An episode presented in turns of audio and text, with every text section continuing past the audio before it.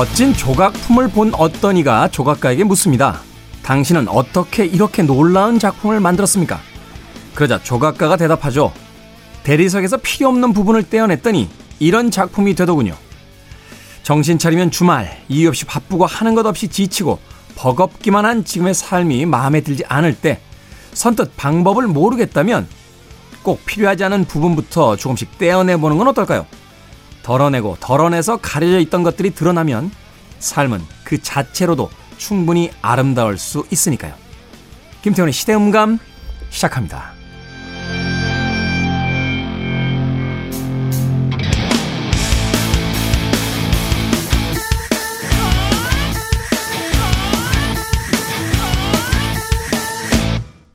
그래도 주말은 온다. 시대를 읽는 음악 감상의 시대음감 김태훈입니다.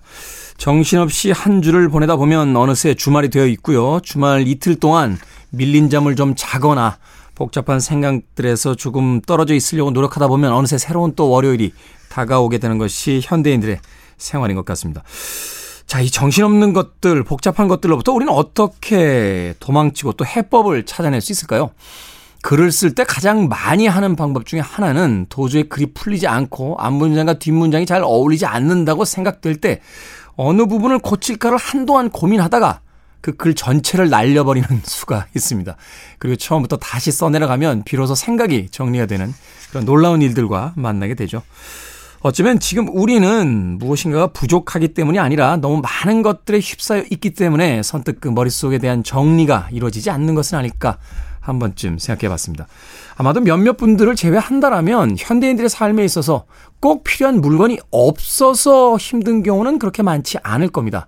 단지 우리가 가지고 있는 물건들을 더 좋은 것으로 바꾸고 싶어 하고 사는 공간을 더 좋은 곳으로 옮기고 싶어 하는 것들 속에서 어쩌면 우리 일상의 스트레스가 시작이 되고 또 복잡한 삶이 펼쳐지게 되는 것은 아닐까 하는 생각 해봤습니다. 필요 없는 물건들을 정리하고 꼭 그것이 내게 정말 있어야 되는가를 한 번쯤 고민해 보는 것.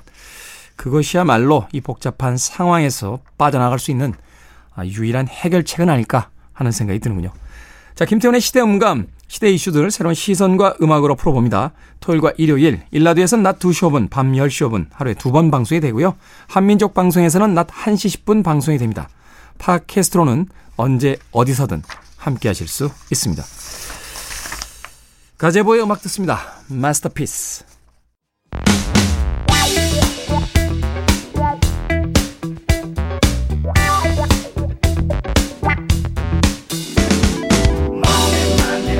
요즘 신조어 중에 금융 치료라는 말 들어보셨습니까? 돈으로 감정이나 마음을 치료한다는 뜻인데요. 지금 여러분이 아픈 부위에는 병원 치료가 필요하십니까? 아니면 금융 치료가 필요하십니까? 몸이든 마음이든 경제든 일단은 건강이 최고입니다. 그리고 듣는 우리 시대의 경제 이야기 돈의 감각 퍼블릭 자산운용 김현준 대표님 나오셨습니다. 안녕하세요. 네, 안녕하세요. 자, 금융 치료, 돈이 동기부여 요소로 작용해서 현 상태를 보다 나아지게 하는 것, 뭐 이런 정의를 내리고 있는데, 대표님도 금융 치료, 뭐 이렇게 회사 직원들에게 좀 신경 쓰시는 편입니까? 이제 금융 치료하는 게 아. 성과급 보너스 뭐 이런 거겠죠. 어, 뭐 신경을 안 쓸 수는 없는데 네. 이렇게 얘기하면 또 욕먹을 것 같긴 한데 여러분들 저도 회사 생활을 안 한 게 아니거든요. 네. 회사 생활 몇 년 했었는데 금융 치료는 며칠 안 가는 것 같아요. 이건 며칠 안 간다. 입금하면 당장 기분이 좋고 행복하죠. 충성심도 돋고. 야, 우리 회사 좋은 회사야. 한데 그게 한 다음 달이면 그래서 금융 치료가 중요한 게 아니라 회사에서는 굳이 치료를 받지 않아도 되는 그런 그러니까. 회사 문화, 분위기, 그런 꼰대 같지 않은 윗사람 이런 거를 먼저 만들어서 치료가 필요 없도록 해야 되는 거지 금융 치료를 해도 이게 또 재발하더라고요. 그러니까요. 이게 일찍 일찍 퇴근시켜주면 되지. 네. 맨날 야근 시켜놓고 어느 날 갑자기 회식 한번 하자고 이게 풀릴 일이냐고요. 아, 제가 인터넷에서 그 얘기를 봤는데 네. 저희 회사도 이제 직원이 10명밖에 안 되는 중소기업인데 중소기업 사장들의 뭐 특징 해가지고 이제 인스타그램이나 이런 데 올라오는 게 있어요. 네. 일다 시키고 욕한 다음에 맛있는 거 사주면 좋아하는 줄 안다. 이렇게 돼 있더라고요. 아, 근데, 아, 좋아하는 줄 알아서 그런 건 아니고요, 여러분들. 그렇죠. 맛있는 것도 같이 먹자. 그게 잘못된 겁니다, 근데. 뭘 왜 같이 먹어? 사 먹으라고 돈을 아니, 주면 되지. 아니, 그러니까요. 지금 이 코로나가 조금 잠잠해지는 분위기가 생겨서 이제 회식 문화가 부활할까봐 네. 젊은 그 회사원들이 전전긍긍한다라는 이야기 들으면서 맞습니다. 참 웃음이 나왔던 게 저희야 뭐 어차피 예전에 저도 회사 생활할 때 회식 참 많이 했습니다만 그 문화는 더 이상 아닌 것 같아요. 왜 회사가 이렇게 회식을 많이 시켜줬나 보면 과하게 노동을 사용하게 하고 그걸 이제 금전적으로 보상을 안 해주고 네네. 불만이 쌓일까봐 이제 법인카드 하루 들고 나가서 팀장이 이제 고기 사주고 어깨동무하고 우리가 남이야. 네, 이거, 그거죠. 이거 네. 한번 외치는 건데 이제 그런 방식으로는 새로운 세대에 적응할 수 없다라는 거. 맞아요. 분명히 좀 생각을 해야 될 것 같습니다. 뭐 그래도 며칠 안 가더라도 금융 치료는 계속 며칠 안 가면 계속 치료를 해주면 되지 않나. 자, 우리 시대의 경제 이야기 돈의 감각 오늘 주목할 만한 최신 경제 이슈들 하나씩 만나보도록 하겠습니다. 첫 번째 이슈 어떤 이슈입니까? 어, 미국의 얘기인데요. 네. 어, 나는 60살 은퇴 2년 만에 다시 출근한다. 살인 물가 때문에라는 기사입니다. 아, 살인 물가 때문에 은퇴했다가 다시 이제 직장으로 돌아온다. 그렇습니다. 이거를 오. 이제 은퇴 취소, unretirement라는 단어가 나올 정도로 이 코로나 시대에 은퇴를 선언했던 분들이 일자리로 돌아온다든지 네. 아니면 학업을 하다가 잠시 중단을 하고 취업하는 그런 대학생들도 늘어나고 있다고 합니다. 음, 네.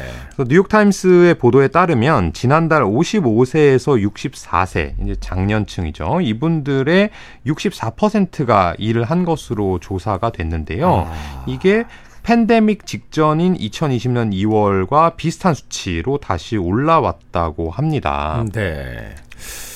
말하자면 이제 장년층이 퇴직을 안 하거나 네. 아, 은퇴를 했다가 다시 복귀를 하고 있다 이렇게 해석을 할 수 있겠네요. 그렇습니다. 이 잘 기억을 되살려 보시면 코로나 시대에는 어떤 일이 있었냐 하면 일단 보조금이라든지 네. 정부의 지원금 이런 게 좀 나왔었습니다. 결국 지금 미국의 어떤 인플레이션 상황도 그런 어떤 그 이 과도한 그렇죠. 금융이 많이 풀렸기 때문에 네. 그랬던 거고 그 돈을 가지고 이제 생활도 했지만 주식이라든지 뭐 암호화폐라든지 이런 거를 또 투자를 많이 하셨잖아요.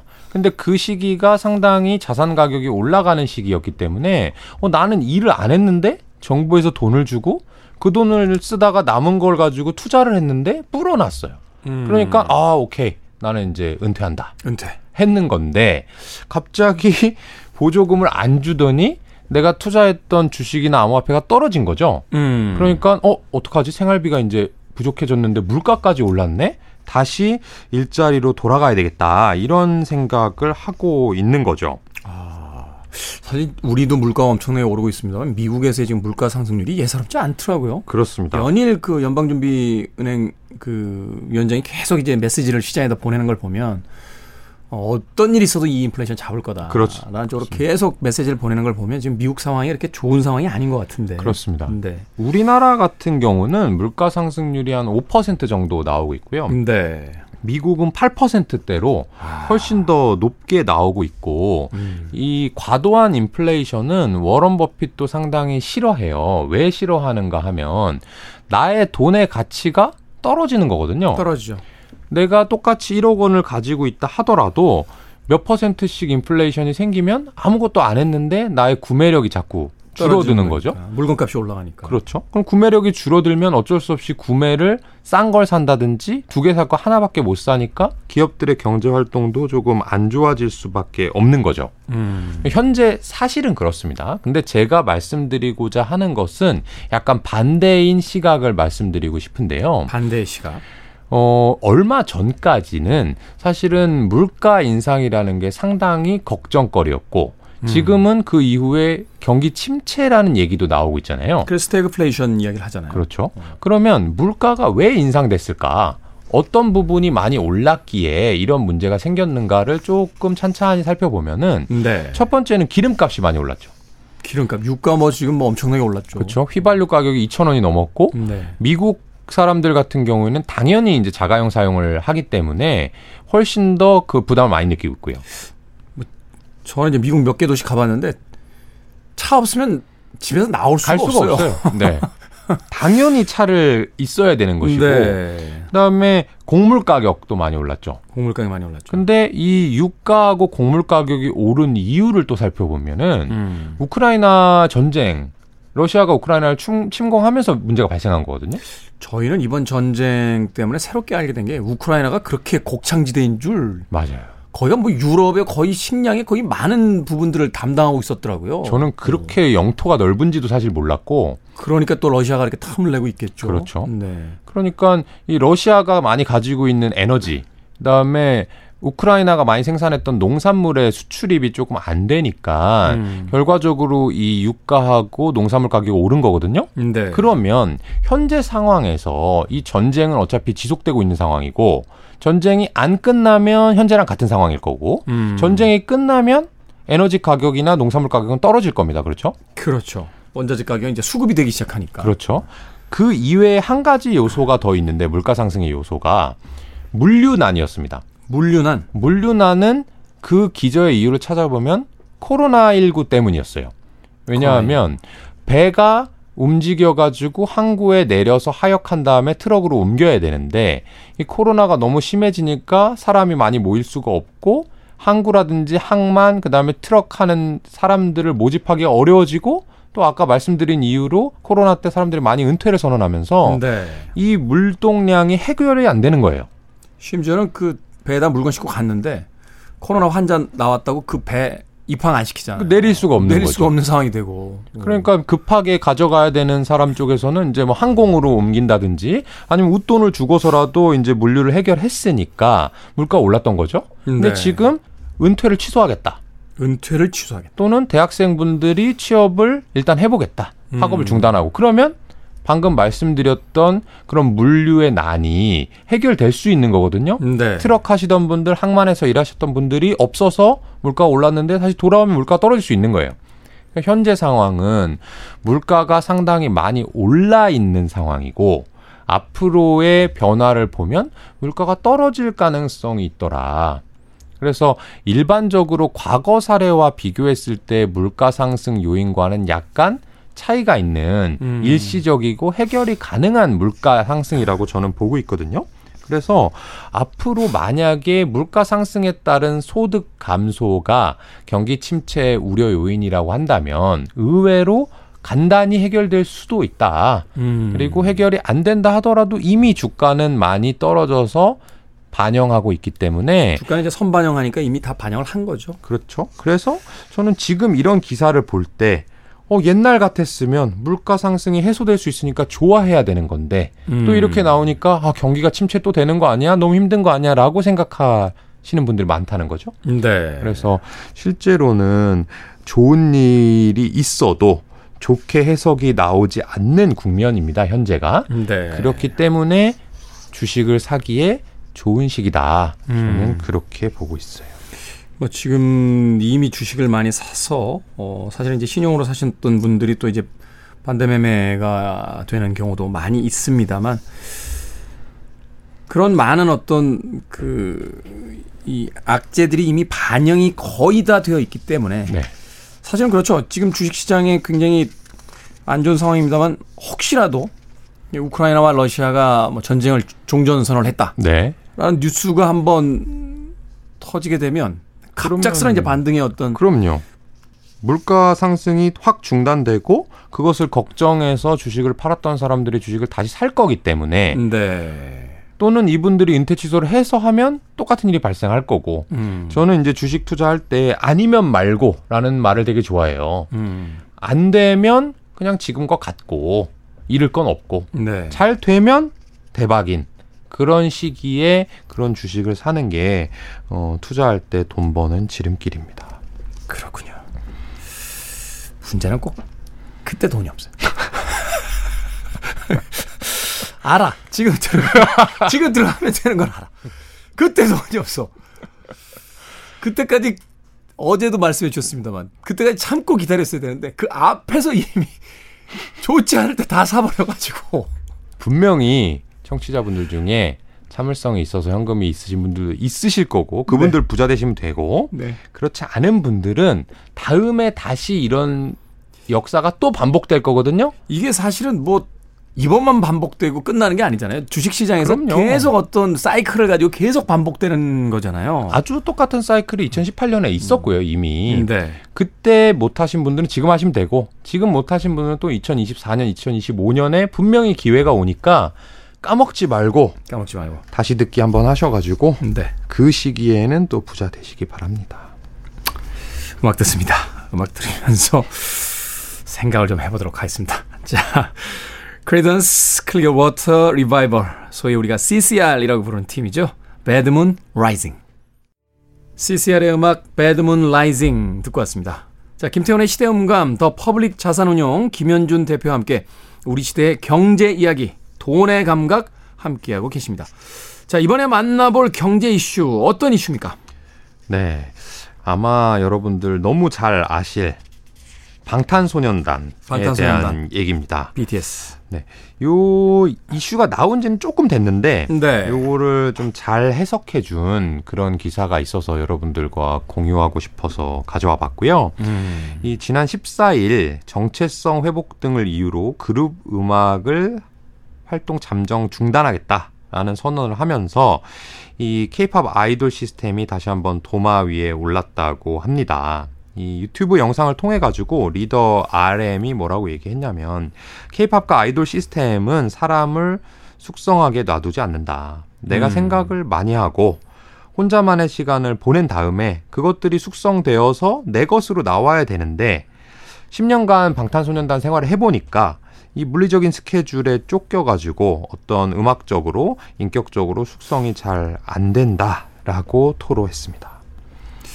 어떻게 생각하시죠? 어, 제 오늘의 문제가 아니거든요. 이게 어. BTS의 예를 드는 건 아니고요. 그, 그 소위 이제 케이팝 아티스트들, 아이돌 그룹이라고 하는 팀들, 뭐 외국도 그런 경우도 종종 있긴 있습니다만, 이 기획형 어떤 아이돌들이 만들어지게 되면 음악에 대한 자기 결정권이 없어요. 음. 그러니까 자기가 입는 옷, 자기의 음악이 담긴 앨범, 자켓, 디자인, 이런 데 전혀 관여를 할 수가 없고, 네. 그냥 시스템 안에서 만들어져 있을 때 이제 퍼포머라고 하죠. 나와서 그냥 만들어진 곡을 부르고 짜여진 안무대로 춤을 추는 이런 형태로서 이제 꽤 많은 그룹들이 이제 시장에 진출들을 했었는데 이게 오래 갈 수가 없는 거죠. 네. 어, 당연하게도.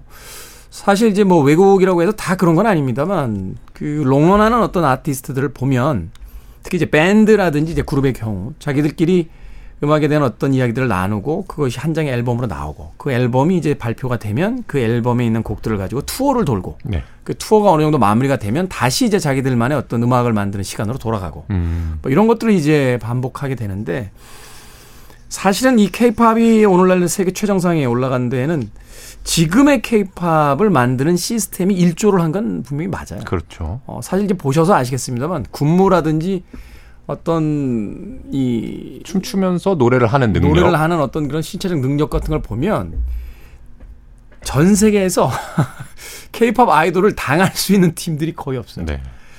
근데 이 시스템이 과연 지금 이 BTS의 한 멤버가 이야기한 것처럼 이 미래로 성장해 나갈 아티스트들을 계속해서 숙성시키는 좀 더 성숙해지게 만드는 시스템인지는 좀 어, 생각을 해봐야죠.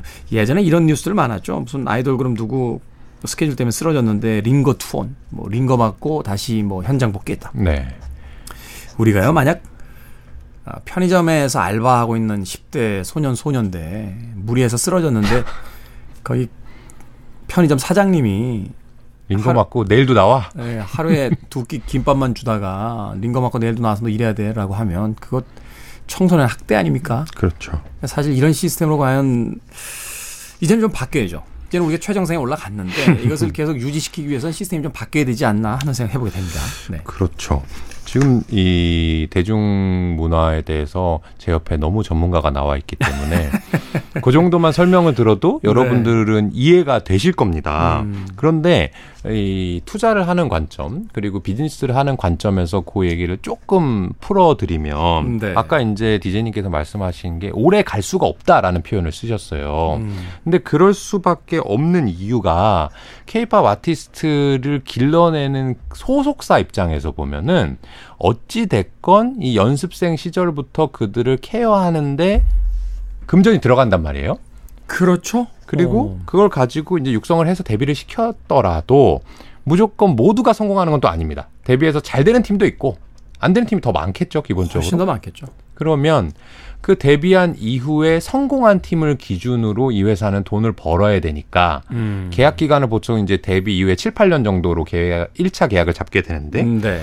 그 기간 중에 나쁜 말로 하면 많이 일을 시켜 가지고 수익을 많이 벌어낼 수밖에 없어요. 어, 사실 그렇죠. 뭐 회사 입장에서는 이 아이돌 그룹이 그 수익원이니까. 그렇죠. 어. 어떻게 보면 뭐 공장 같은 그런 개념이니까 일을 시킬 수밖에 없는데 또 하나는 아까 그 말씀도 하셨거든요. 이 자기 결정권이 아티스트한테 잘 없다. 음. 근데 저는 이제 이 분야의 전문가는 전혀 아닌데 일반 소비자 입장에서 봤을 때는 이 어떤 아이돌 아티스트를 좋아하는 그런 컨셉 또는 이유 이런 것들이 있잖아요. 네. 근데 어떨 때 그게 약간 어 이상하다라고 느끼게 되냐면 그 아이돌들이 재계약을 하면 네. 밴드는 좋아해요. 아, 이 아티스트가 몇 년 더 간다. 우리 소속사 이 이름으로. 근데 재계약을 하고 나면 꼭 어, 예전의 컨셉과 다른 듯한 뭔가 음. 이런 컨셉의 음악이라든지 활동을 하게 되거든요. 네. 이거를 조금 다시 비즈니스적으로 풀면은 재계약할 때 아티스트가 성공했기 때문에 재계약하는 거고 네. 그러면 소속사보다 아티스트한테 유리한 조건으로 바뀝니다. 그렇죠. 재계약 조건은 이제 가별이 바뀌게 되죠. 그렇죠. 정산 비율이 아티스트한테 높아진다라든지 아티스트가 뭔가 활동하는 데 있어서 좀 더 자유롭게 내가 원하는 대로 하게 바뀌는 건데 음. 그 얘기는 소속사가 이제는 이 아티스트를 유지는 하지만 이 아티스트한테 돈을 더 많이 벌어들이기는 조금 어렵구나 이런 갈등 요소가 발생하는 시기란 말이죠. 네. 그렇게 된다면 이 향후에 여러분들께서 뭐 하이브가 됐건 SMYG, JIP 이런 회사에 투자를 할 때 어떤 것을 중점적으로 봐야 될까? 음. 아마 이분들을 발굴해서 육성해 냈다. 뭐 BTS를 만들었다. 엑소를 만들었다. 이런 게 중요하다기보다는 BTS가 혹시 정산 비율이 나쁘게 재계약이 됐다 하든지 또는 더 이상 활동을 안 한다 하더라도 그 이후에 추가로 뭔가 다른 팀들을 육성해낼 수 있는 그런 시스템이 갖춰져 있느냐 네. 아니냐에 따라서 이 투자자들의 시각이 완연히 달라질 거고요. 그렇죠. 그렇기 때문에 이 BTS를 길러낸 하이브 같은 경우는 당연히 후속 후배 그룹들도 육성을 하지만 최근에는 또 위버스라는 플랫폼을 만들어내면서 네. 우리 팀이 꼭 육성을 하지 않다 하더라도 다른 팀이 우리 플랫폼에 입점해서 돈을 벌어주는 그런 방식을 또 채택하고 있거든요. 네. 그래서 이렇게 반복적으로 지속 가능한 매출을 낼 수 있는 기획사와 그렇지 않고 하나의 팀을 제대로 육성을 했지만 그 다음 팀이 대기하고 있지 않은 회사와의 음. 그 시장 참여자들의 시각은 완연히 달라질 겁니다. 그렇죠. 사실 하이브 같은 경우가 우리나라 이제 대표적인 그 케이팝 그 말하자면 시스템을 가지고 있는 그 프로덕션이라고 볼 수 있는데 그런데도 이번에 BTS가 음, 잠정적인 어떤 활동 중단을 선언을 하자 뭐 주가가 출렁거렸잖아요. 거의 하한가를 갔습니다. 다음 네. 달에. 이 하이브 매출의 거의 한 70% 이상을 이제 BTS가 담당을 하고 있었다 하는 것 때문에 이제 투자자들에게 어떤 영향을 주었던 것 같은데 네. 그래도 이제 후속 그 아티스트들이 좀 대기를 하고 있고 어떤 특정 팀이 아니라 시스템을 통해서 또 수익을 창출할 수 있는 그런 이제 비즈니스 네. 모델들을 개발을 하고 있기 때문에 그래도 사실은 시장에서 버틸 수 있는 건데. 그렇죠. 아예 그렇지 못한 말하자면 이제 한두 팀에게 전적으로 의존하고 있다거나 그 이외에 어떤 확장 가능성이 없는 회사들 같은 경우는 아무리 케이팝이 그 상종가를 치고 있다 하더라도 투자를 하기에는 조금 한번 좀 고려해 봐야 되는 그렇죠. 네, 그런 회사로서 이제 이야기를 하고 계신 거죠. 그리고 제가 이 기사를 이제 뽑아올 때만 해도 아, 요 정도 말씀드리면 되겠지라는 생각이었는데 오늘 들어보니까 이 태훈 디제님한테 들은 얘기에서 보면 어쨌든 우리나라와 해외의 이 아티스트를 양성하는 시스템이 약간의 차이를 가지고 있고 네. 우리나라가 선지 시스템을 조금 받아들여야 되는 부분도 있다고 말씀을 해주셨잖아요. 네. 그런 것들은 사실은 어떻게 보면 양성하는데 비용이 더 들어갈 수 있는 것 같아요. 향후에. 음. 그러니까 이런 어, 아이돌 기획사가 만약에 제가 말씀드린 것처럼 꾸준히 양성해낼 수 있는 시스템이 있다 하더라도 그 전후 시점에서 과연 같은 투입 비용 대비해 가지고 수익을 내는 회사가 지금보다는 조금 더 적어질 수도 있지 않을까. 이 회사들의 수익성에 대해서는 조금 변화가 있, 있는 것이 아닌가? 있어야 되는 것이 아닌가 하는 생각을 오늘 하게 되네요. 단적으로 얘기하면 이렇게 되겠죠. 시간과 이제 돈이 더 들어가고 수익을 내는 데는 시간이 더 걸릴 테니까. 그렇죠. 단기적으로는 그게 굉장히 쉽지 않은 일이 될 텐데 장기적으로는 그래도 그런 방향으로 가야 되지 않나. 거기에 대해서 또 우리의 어떤 투자의 힌트도 나오지 않을까 하는 생각이 듭니다. 음악 한 곡 듣고 와서 이제 마지막 경제 이슈 만나보도록 하겠습니다. 말 나온 김에 BTS 음악 듣죠. 다이너마이트. BTS의 다이너마이트 듣고 왔습니다. 오늘날 BTS의 신화가 된그 음, 정점에서 발표됐던 음, 그런 음악이죠. 뭐 정점이라는 게 앞으로도 계속 이어질 테니까 예. 거기가 꼭 정점은 아니고 정점의 시작 부분에서 발표됐던 곡이다 이렇게 소개해드리겠습니다. 자 김현준 대표와 함께는 돈의 감각 이어서 마지막으로 만나볼 경제 이슈는 어떤 이슈입니까? 어, 경기 침체 우려에 쌓이는 삼성전자의 재고 관련된 이슈입니다. 삼성전자의 재고. 안 되는데. 안 되는데. 아, 가슴이 갑자기 또 무너져, 무너져 내리는. 그렇게 생각하시는 분들이 많을 것 같긴 합니다. 네. 근데 현재 이 삼성전자가 처해 있는 경기 사이클이 어떠냐를 좀 진단할 수 있는 내용인데요. 네. 삼성전자가 최근 부품 공급 업체들에게 스마트폰 및 TV에 사용하는 부품 구매를 중단하겠다고 통보했습니다. 아. 이 상당히 충격적인 이슈라고 볼 수도 있는데 그렇죠. 이 계열사들 입장에서 계열사라기보다 이제 공급업체 입장에서는 이거 삼성전자가 가장 큰 그렇겠죠. 이제 저 소비자인데 이게 중단하겠다. 큰 문제네요.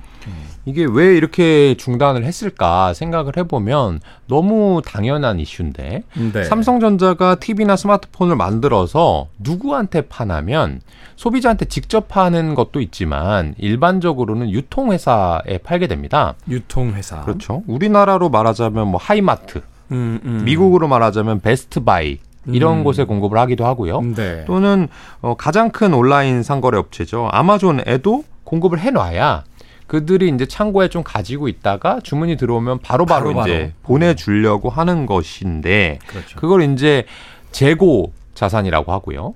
그런데 아마존의 창고, 베스트바이 창고에 보니까 이미 삼성전자의 TV, 스마트폰, 냉장고가 가득 차 있는 거예요.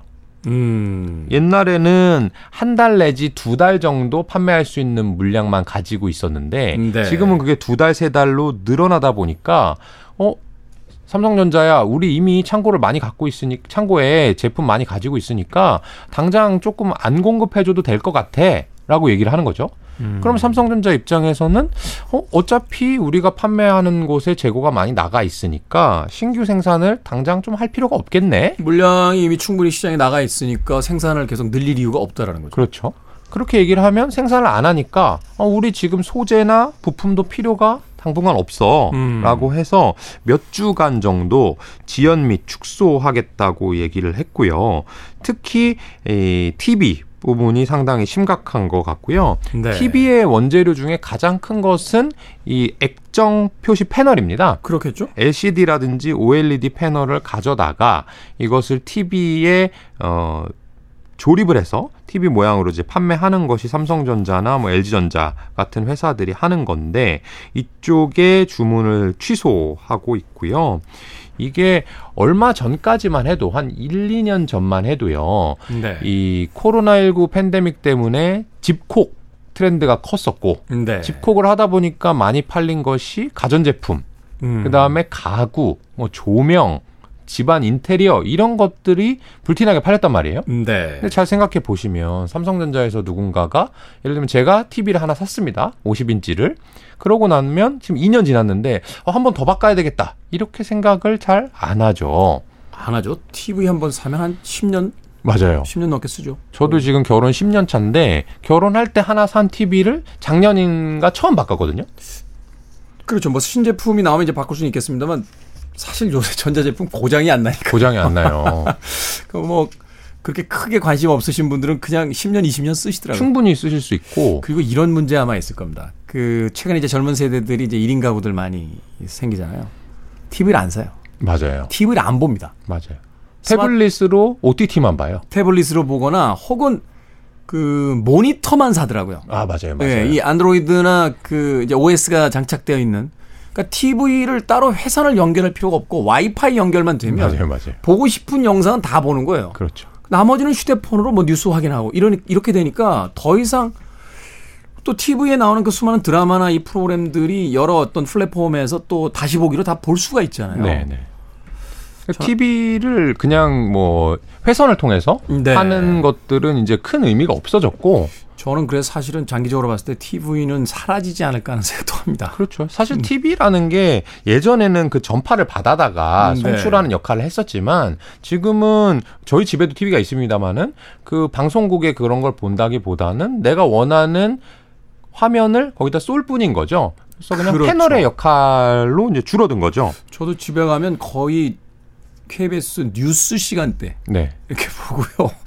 나머지는 그냥 모니터로 써요. OTT 모니터로 쓰거나 아 그러네요 이게. 그 저도 약간 지금 이 얘기하면서 내가 지금 방송국에 와가지고 이 얘기를 해도 되나 싶었는데 KBS 뉴스는 들으신다고 합니다. 아니, 저도 라디오는 근데 많이 듣습니다. 예, 저는 이게 꼭 필요한 이야기라고 봐요. 이 방송국도 이제 고민을 시작해야 되는 시점이에요. 왜냐하면 TV를 안 보는 세대들이 늘어나고 있거든요.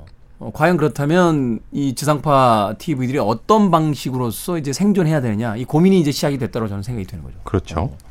그 얘기로 많이 넘어갔었는데 네. 돌아오면 TV나 가전제품들을 이제 코로나 시대에 많이 구매를 하셨단 말이에요. 네. 근데 이 내구 연한이 상당히 길기 때문에 지금 다시 산다는 거는 조금 어불성설이 되는 거죠. 음. 그런데 이제 경영하는 쪽에서는 어 작년에 이만큼 팔렸으니까 올해도 이만큼 준비해 볼까라고 했던 거예요. 네. 그런데 코로나가 풀리고 리오프닝이 되고 뭐 물가 상승이 있고 뭐 이러다 보니까 생각 외로 판매가 잘 안 되고 갑자기 축소가 돼서 이런 부품 구매도 중단을 하는 그런 상황이 된 겁니다. 그래서 여기에서 이제 생각해 봐야 될 문제는 뭐냐 하면은 삼성전자는 사실 그렇다고 해가지고 아주 어려워지고 그러진 않을 거예요. 음. 어쨌든 브랜드 가치를 가지고 있고 또는 이런 사이클을 여러 번 겪어본 회사거든요. 그렇죠. 잘 어, 팔릴 때도 있었고 안 팔릴 뭐, 때도 있었고 지금까지 뭐 수십 년 동안 생존한 기업들이라면 사실 이제 불안과 호황 사이클을 계속해서 경험하면서 온 그렇습니다.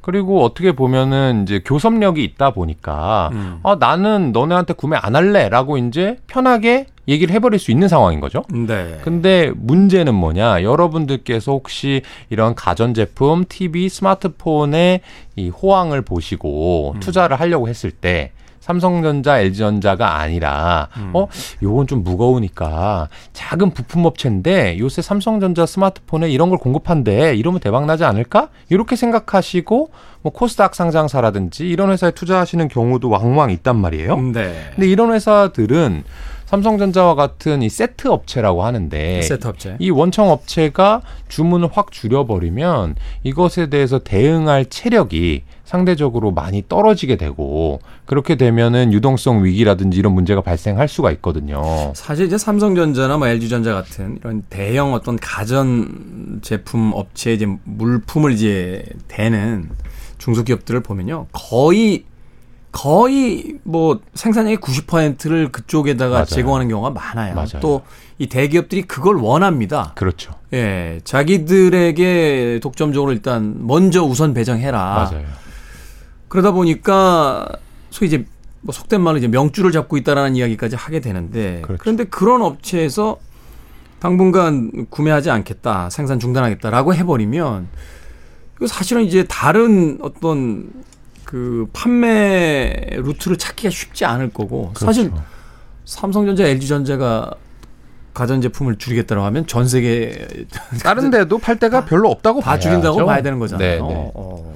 이게 참 쉽지 않은 문제네요. 그렇습니다. 음. 그래서 이렇게 재고가 줄여지는 과정은 언제나 있어 왔는데 네. 이 부품업체한테는 상당히 고통스러운 기간일 거고 그 공급을 못하게 되면 다른 곳에라도 조금씩 팔기 위해서 일단 단가를 낮춰서라도 뭔가 판매를 하려고 할 것이고 네. 그렇게 되면 수익성이 안 좋아지고 그러면 적자가 나거나 부채를 추가로 조달해야 되는 일도 생기고 음. 물론 그러고 나면 거기서 또 버틴 업체들은 다음 사이클에 호황이 오게 되면은 다시 큰 수익을 얻을 수 있습니다. 그게 이제 속성이긴 해요. 그죠. 이 불황 때 살아남은 그 회사들이 호황이 됐을 때 남을 다 죽는다라고 하는 거죠. 그렇죠. 그래서 여러분들께서 혹시 이런 이 가치 사슬에 있는 작은 회사에 투자하고 계시다면 현재 점검해야 될 것은 이러한 이 불경기가 왔을 때이 음. 회사들이 1, 2년 이상 견뎌낼 수 있는 충분한 유동성, 체력을 갖추고 있는지 재무 여력이 건전한지 이런 것들을 판단해 보시는 게 좀 우선이고 음. 당장 그게 받쳐주지 않는다면 어떤 기술력이 있다 하더라도 조금 위험한 국면을 맞이하실 수도 있습니다. 이 경기 경제 상황이라는 게 참 복잡하네요. 사실 이제 최근에 어, 주변에서 많이 듣는 이야기가 차를 못 산다는 거예요. 네. 주문 넣으면 뭐 최하 6개월, 어떤 차들은 1년이나 지나야 이제 차가 아, 나온다. 하는 이야기를 하거든요. 이게 뭐 코로나 여파 때문에 사실 생산이 많이 중단이 됐고 뭐 네. 중국이라든지 뭐 여러 가지 어떤 그 국제 관계 속에서 이제 생산이 여의치 않다. 뭐 이런 이야기들을 하는데 어떤 제품은 그렇게 생산이 잘 되질 않아서 네. 사실은 안 팔리고 못 시, 팔고 네, 시장에서 가격도 올라가잖아요. 네. 그렇게 되면 어떤 제품은 너무 많이 남아서 네. 이게 생산을 중단해야 되는 상황이 벌어지고 네. 그러니까 우리가 이 경제라는 게 참 생물이고 하나의 살아있는 어떤 유기체 같은 거라 그렇죠. 어, 거대한 흐름을 일단 파악하는 게 중요하지만 그러면서 또 각각의 어떤 어, 제품과 회사들에 대한 상황들을 우리가 면밀히 보지 않으면 네. 올바른 투자를 하기가 쉽지가 않다. 그렇습니다. 아, 라고 우리나라 또 개미들 이 동학 개미들이 가장 많이 산 회사인데 아무쪼록 경기 상황이 좀 빨리 풀리길 예, 기대를 해보도록 하겠습니다.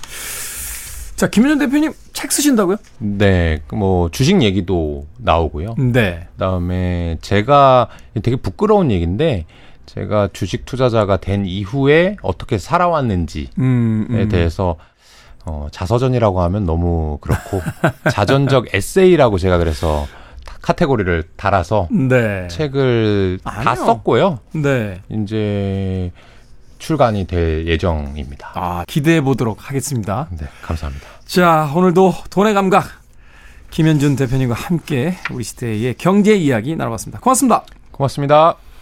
저도 작별 인사 드리겠습니다. 아, 앞서서 TV의 미래에 대한 아, 조금 우울한 전망을 내놓은 것에 대한 사죄의 의미로 네, 아하의 The Sun Always Shines on TV 끝곡으로 준비했습니다.